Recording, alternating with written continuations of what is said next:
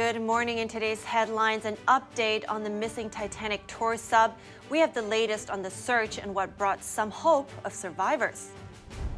Former President Trump vows to cut wasteful spending and stop inflation if elected in 2024. Find out how he plans to do that should he take back the White House. Is it a sweetheart deal or a Department of Justice ploy to make prosecuting former President Trump look fair? Republican reactions are in on the Hunter Biden plea agreement. A federal judge strikes down Arkansas's ban on gender transition procedures for minors. People on both sides of the debate weigh in. Have you or anyone you know been tricked by a misleading auto mechanic? We look at what the most common tricks are and we speak to an actual mechanic to get some tips.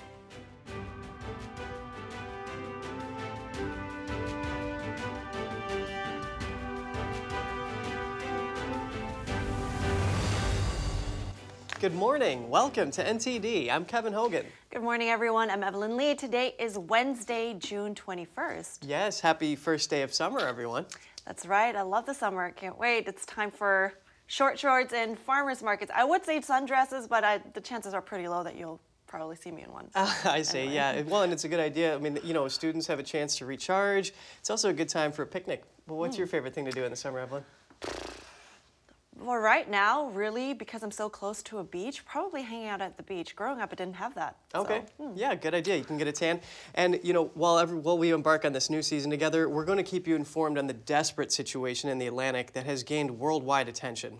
That's right, because topping the news today is an update in the search for the missing submersible and five people aboard near the sunken wreckage of the Titanic. An internal U.S. government memo says banging sounds from underwater were heard at 30 minute intervals yesterday during the search. Additional acoustic noise was heard, but was not described as banging. The update says the sounds give hope of survivors and help ships and planes hone in. However, they have yielded no results so far. Rescuers are racing against time with the sub having a limited oxygen supply. NTD's Jeremy Sandberg has more on the ongoing search effort. Hi, the Pentagon announced Tuesday it's providing assistance to the U.S. Coast Guard in the search for the missing Titanic tourist submersible called Titan. The Coast Guard is in charge of this mission, so when they request um, support or um, help in the assistance of search and rescue. That is what we are doing, that's what we're providing. A unified command was set up at the U.S. Coast Guard Command Center in Boston, Massachusetts Tuesday to coordinate search efforts. It's made up of the U.S. Coast Guard and Navy, the Canadian Coast Guard, and the company that operates the missing sub, OceanGate Expeditions. An OceanGate spokesperson says the company's CEO and founder, Stockton Rush, is the pilot of the missing craft. Passengers aboard include British billionaire Hamish Harding, who holds three Guinness World Records. One of those records is for the longest duration at full ocean depth in a manned vessel. The others on board are Pakistani billionaire Shahzada Dawood and his son Suleman, and renowned French diver and Titanic expert Paul Henri Nargeolet. Nargeolet has completed over 30 dives to the Titanic wreck and supervised the recovery of around 5,000 artifacts. He spent more than 20 years in the French Navy, where he rose to the rank of commander. The U.S. Coast Guard says a total of 10,000 square miles had been searched as of Tuesday morning.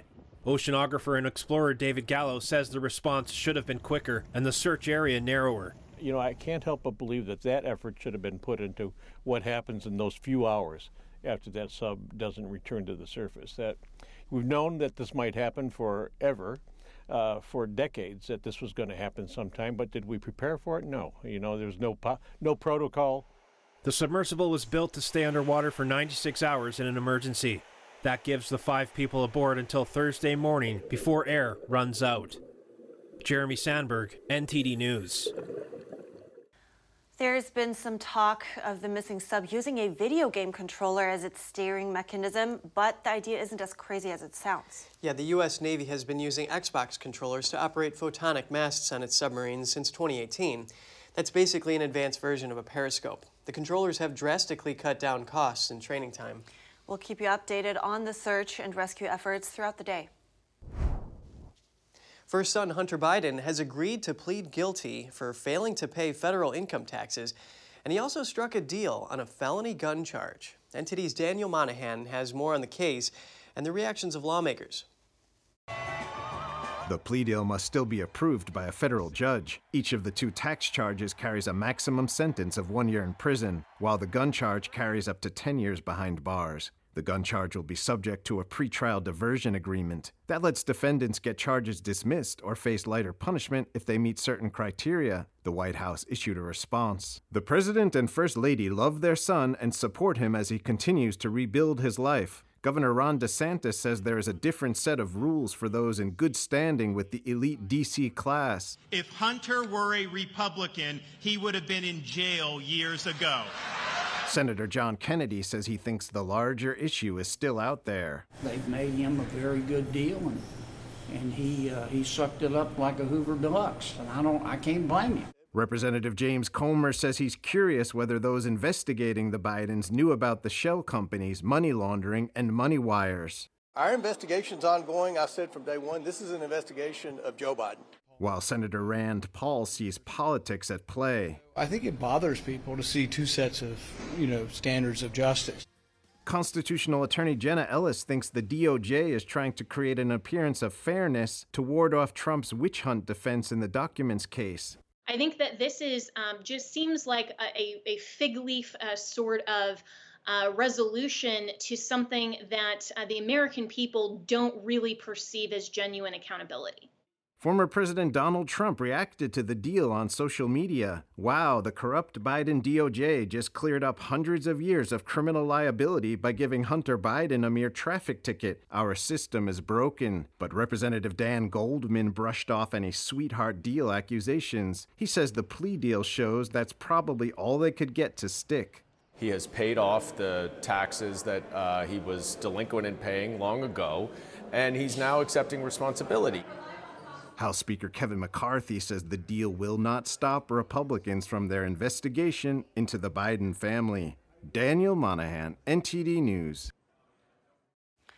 Former President Trump says he will use presidential impoundment power to cut spending and stop inflation if elected in 2024. His announcement came yesterday as part of his Agenda 47. NTD's Jeremy Sandberg has more on Trump's plan should he take back the White House. Trump says if elected to a second term in office, he will invoke his presidential power to delay or halt expenditures he considers wasteful, despite congressional approvals. He said in his announcement he plans to cut waste spending, stop inflation, and crush the deep state. Reining in Biden's wasteful and unnecessary spending is vital to stopping inflation and rescuing our economy from ruin. But the pain of the spending cuts must be borne by the special interests and Washington bureaucrats, not by American families and American seniors in particular. Trump says he will restore impoundment power to reestablish a balance of power between legislative and executive branches.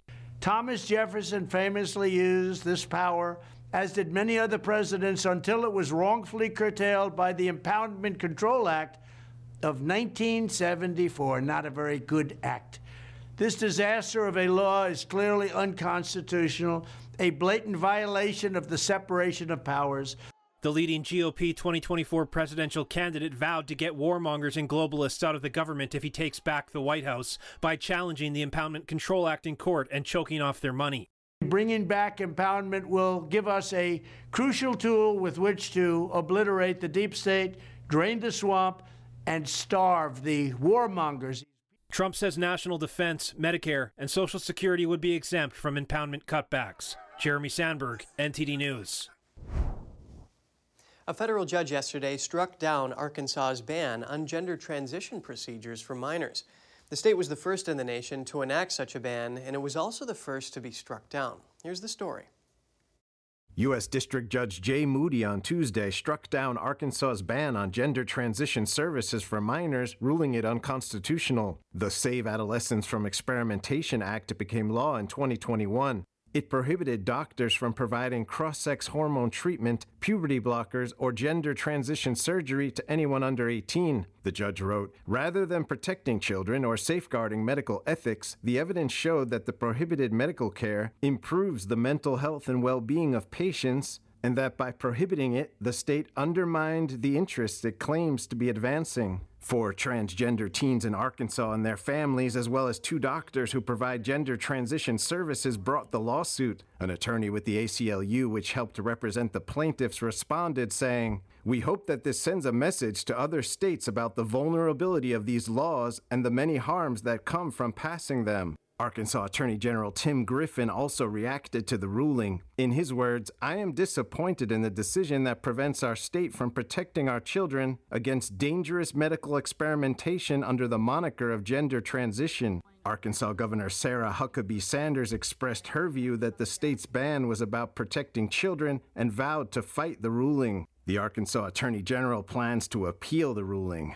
Meanwhile, transgender activists have been bringing legal challenges to similar bans enacted in other states. After the break, a $6 billion Pentagon accounting mistake could turn into more weapons being sent to Ukraine. Is the Chinese Communist regime planning a military training ground in Cuba? The U.S. Secretary of State is expressing deep concern, so stay tuned for that story in a moment.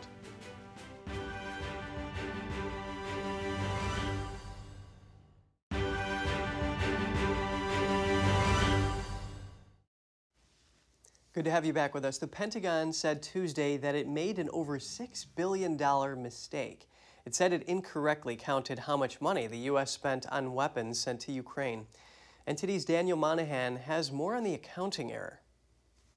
Pentagon spokeswoman Sabrina Singh says when they checked the accounting mishap more closely, they realized the military used the wrong figures. Some equipment sent to Ukraine was taken from Pentagon stocks so it was worth less money than new weapons. But the prices for new weapons were what the accounting documents used. Singh says the new calculations show there was an error of over $3.5 billion this year and over $2.5 billion in 2022. One could say the error is good news for Ukraine. The U.S. now has extra money on hand to spend on more weapons for the war torn country. That's just in time for supporting Kiev as it trudges on in its counteroffensive against Russia. Ukraine is attempting to drive the Kremlin's forces out from territory they've occupied since last year, but it hasn't been easy so far. The counteroffensive is dealing with a terrain full of mines and dug in defensive positions. Russia, meanwhile, has been bombarding the Kiev region with dozens of exploding drones. The assault has exposed gaps in the country's air defense after almost 16 months of war. Officials say Ukraine downed 32 of 35 drones that were launched by Russia early Tuesday.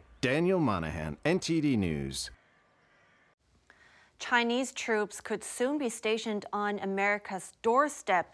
The Chinese regime is reportedly planning a military training ground in Cuba. Secretary of State Antony Blinken expressed his deep concern yesterday. This is something we're going to be monitoring very, very closely. U.S. Secretary of State Antony Blinken said on Tuesday that he voiced concerns to his counterparts in China during a rare trip to Beijing about China's military activities in Cuba made very clear that we would have deep concerns about uh, PRC intelligence or military uh, activities in Cuba. And we will protect our homeland. We will protect our interests. The Wall Street Journal reported on Tuesday that China and Cuba are negotiating to establish a joint military training facility on the island that could lead to the stationing of Chinese troops just 100 miles off Florida's coast. Speaking at a press conference in London after his trip to Beijing, Blinken said he pressed for opening military communication channels with China. Uh, President Biden sent me to Beijing because he believes strongly that both the United States and China have an obligation to manage our relationship responsibly. And that starts with strengthening lines of communication. During Blinken's visit to Beijing earlier this week, the first by U.S. Secretary of State since 2018, the nations agreed to temper rivalries to avoid conflict, but there were no breakthroughs. I think both countries um, see the uh, importance of trying to bring more stability to the relationship. A lack of open channels between both nations has prompted international jitters, with Beijing's reluctance to engage in regular military to military talks with Washington alarming China's neighbors. In Beijing, the two sides appeared entrenched over a multitude of issues, from Taiwan to trade, including U.S. actions toward China's chip industry, plus human rights and Russia's war against Ukraine, to which China maintains an impartial response. President Biden said from the outset of Russia's aggression against Ukraine that we would stand with Ukraine for as long as it takes. A federal jury in New York convicted three men yesterday of stalking a family on behalf of the Chinese Communist regime. One of the convicted men is a retired New York Police Department sergeant. 55 year old Michael McMahon was found guilty of acting as an illegal agent of the Chinese regime, conspiracy to commit interstate stalking, and interstate stalking. He faces up to 20 years in prison. The Justice Department says three other defendants have pleaded guilty in connection with their roles in the harassment and intimidation campaign. Prosecutors say those involved in the campaign harass, stalk, and coerce U.S. residents to return to China. A sentencing date has not yet been set. And in related news, Canada's Security Intelligence Service issued a warning for Canadians. It says the Chinese Communist Party, or CCP, is targeting Canadian citizens inside and outside of China.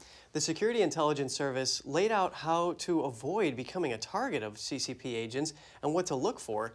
It says agents like to approach people online through websites like LinkedIn and will pose as anything from an HR recruiter to a security consultant and they are looking for confidential, privileged information that is of interest to the Chinese regime. Going overseas, doctors in the UK have developed a new technology. It can detect certain types of cancer using a breath test. So far, results have shown around 90% accuracy, and doctors are now working to determine whether they can detect the disease early in patients. NTD's Cost Temenes has more. A team of doctors and scientists at Imperial College London have been testing out this breathalyzer for several years. It's part of a clinical trial which can diagnose a variety of cancers, including the gut, pancreas, and esophagus at an early stage. The patient's breath is collected from the bag via a sorbent metal tube. So we have the sample, uh, the patient breath samples, which we've prepared um, and are now in the instrument ready to be run um, the, the thermal desorber here will uh, heat them up and take the compounds that we've collected from the patient breath at the GP surgery onto, um, onto the instrument. Um, that is then heated up and goes onto uh, into our oven, our gas chromatography oven.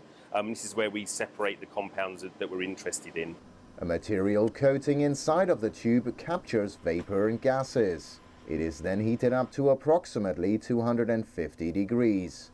Scientists can then begin analyzing what volatile gases have been identified. A compound which are in the gas phase, the volatile compounds, are different between different tumors. And that is why it could be used as a test for multiple cancer in the same test, like you do a blood test.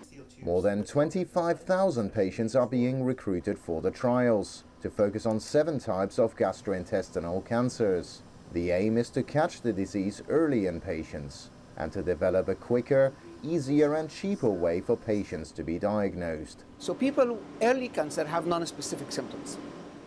At this stage, this is when the best should be placed. So we'd like to get in a stage which is early enough to provide a curative treatment and early enough before the red flag symptoms Professor Hanna says he and his team are confident that the test can accurately differentiate between different cancers. The research is being part funded by Pancreatic Cancer UK. If successful, it could save thousands of lives in Britain alone. Cost Temenes, NTD News. What a great development. Yes, very innovative. And for a very long time, moving on now, auto repair scams have been giving car owners a very big headache. In fact, the Consumer Federation of America says it's been a top consumer complaint for seven years in a row. Yeah, that's right. And there's been an unfortunate trend of car mechanics exploiting consumer ignorance. Examples include unnecessary repairs, overcharging, and misleading diagnoses. So, how do you protect yourself from misleading mechanics? NTD's Colin Fredrickson talks to a mechanic.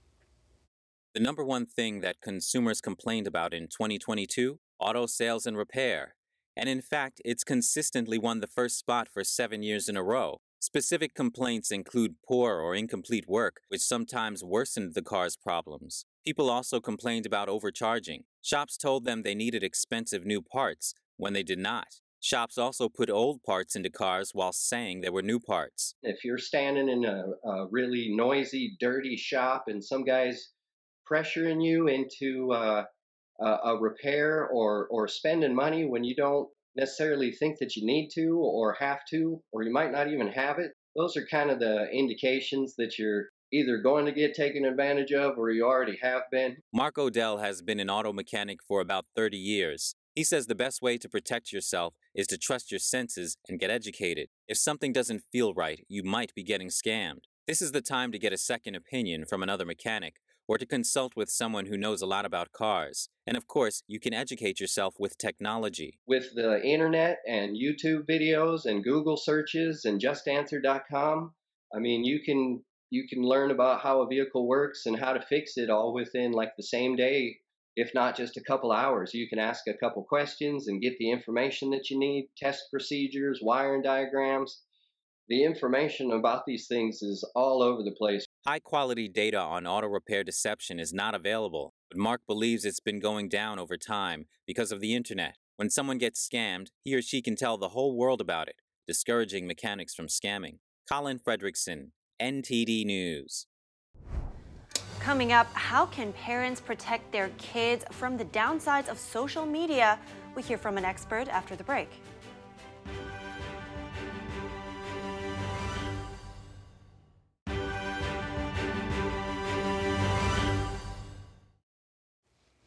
Welcome back. Let's talk about social media. Besides being a communication tool, many parents see it as a potential harm to their kids.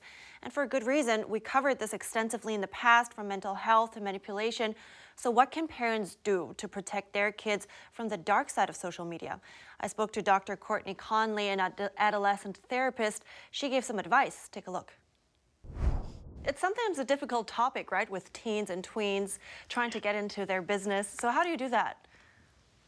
Yeah, they're naturally, uh, you know, at that age moving away from their parents and their peers become a little more important. So they naturally kind of withdraw a little bit. And so it can be harder to figure out what they're doing. But I think there's a few different ways. I mean, we have the obvious things like parental controls that, um, people can use and download on cell phones. But we also have ways that we can do that um, to make it fun. You know, we have fun ways that we can leverage social media to connect with our kids too. So I also think it's important not to make just social media and technology the enemy and figure out ways that we can utilize it um, and model that appropriate use so that our kids can pick up on that more. Do you have some examples in terms of the fun ways that you just mentioned so that, you know, the teens by themselves are motivated to let you in or just, you know, even motivated to put the phones aside for a little bit? Mm-hmm. I think the first step is not always just jumping into to, to judgment. And as adults, uh, you know, we might have a lot of opinions around social media and technology use because it might not be something, you know, that we've all grown up with or, uh, you know, have been as immersed in as at such a young age like our teenagers have. It's been around their whole lives. So trying not to, to, to judge and maybe be a little bit more curious about what it is that they enjoy online and why they like spending so much time there, I think is step one. Um, and then step two would be, you know, in terms of trying to make it fun, ask them about their online world, you know, in a way that allows them to explain it to you. I regularly do this in my therapy practice when I'm trying to get to know new clients. I'll ask them if you had to delete everything off of your phone except for three apps, what would they be? And they love talking about it and telling me about that. And then I automatically know what's important to them and where they're spending their time and what apps they're using. Was there a point where you learned something shocking, maybe? I think one of the most shocking things that I've learned is that no matter what we try to do um, to safeguard our kiddos, there's always going to be workarounds. You know, we can have parental controls and we can try our best to monitor, but we cannot be online with them 24 7. Um, and, and so that's really been the most shocking part of it. it is just how many things are out there that are designed to go around those parental controls. um, and ways that kids have found to do that.